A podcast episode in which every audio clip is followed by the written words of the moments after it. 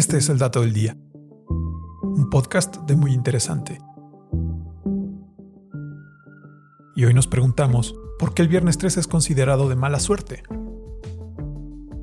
El origen de la superstición del viernes 13 está relacionada con la Orden de los Caballeros Templarios y su terrible destino. Y es que la noche del viernes 13 de octubre de 1307, la Inquisición de la Iglesia Católica culminó exitosamente una persecución de la Orden con la detención simultánea de algunos de sus integrantes, a quienes se les acusaba de organizar reuniones paganas y practicar la herejía, por lo que los condenó a ser quemados vivos en la hoguera. Sin embargo, existen otras versiones de esta historia con un toque de fantasía, donde se vincula a los caballeros templarios y la mala suerte atribuida al viernes 13 de una forma un poco más mágica.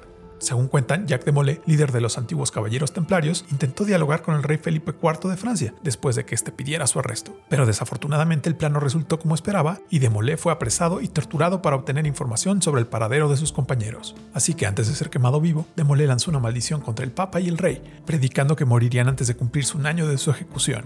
Para sorpresa de todos, el presagio se cumplió y la leyenda de la mala suerte del viernes 13 se esparció por toda Europa.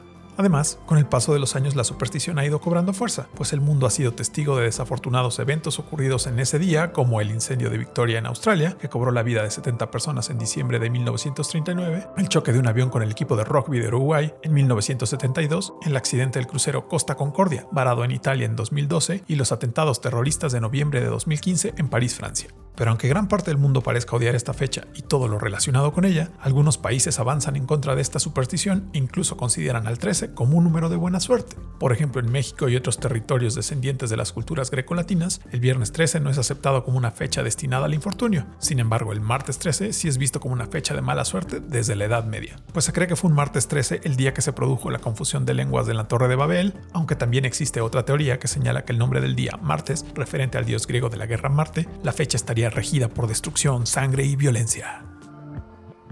Este fue el dato del día. No olvides suscribirte gratis a nuestro podcast y seguir todos nuestros contenidos en muyinteresante.com.mx. Hasta la próxima.